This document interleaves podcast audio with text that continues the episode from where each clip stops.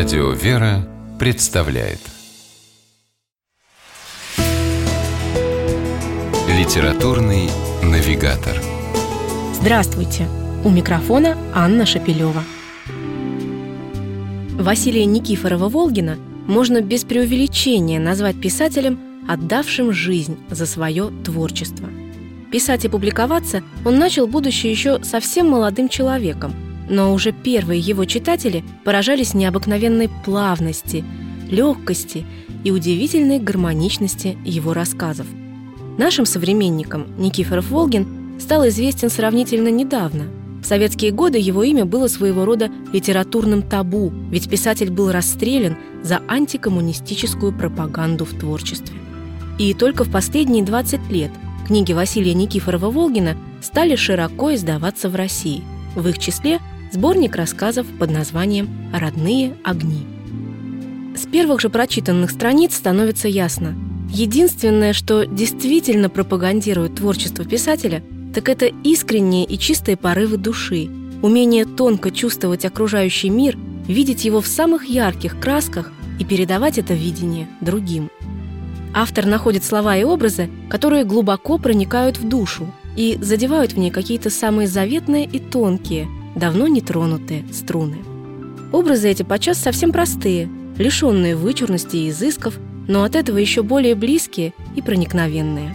Мать, замешивающая в избе тесто для пирога, семейный ужин в наступающих зимних сумерках с хрусткой кислой капустой, солеными огурцами и сладкой кашей. В рассказе «Крещение» Никифоров Волгин рисует предпраздничный вечер так, что даже самым жарким летом, читая этот рассказ, обязательно почувствуешь колкий морозный воздух, услышишь скрип снега и плеск студеной воды в Иордане, большой проруби, в которую народ традиционно окунается в праздник крещения. Ближе к концу сборника все чаще встречаются рассказы, после прочтения которых понимаешь, трагическая судьба их автора, наверное, не могла сложиться иначе. До глубины души поражает рассказ «Чаша», в котором священник в поруганном красноармейцами храме вспоминает, как погиб его маленький сын, выхвативший из рук вандалов чашу для причастия. Вместе с дедом Сафроном из рассказа «Свеча» хочется глубоко и горько вздохнуть над пепелищем старой сельской церкви, дотла сожженной так называемыми борцами с опиумом для народа.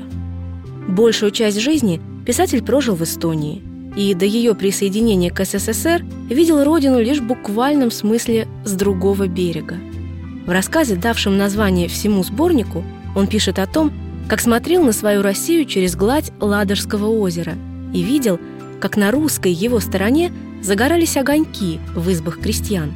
Но даже оттуда Василию Никифорову Волгину его родные огни казались самыми близкими.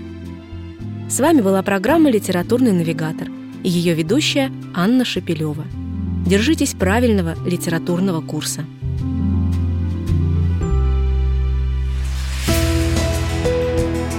Литературный навигатор.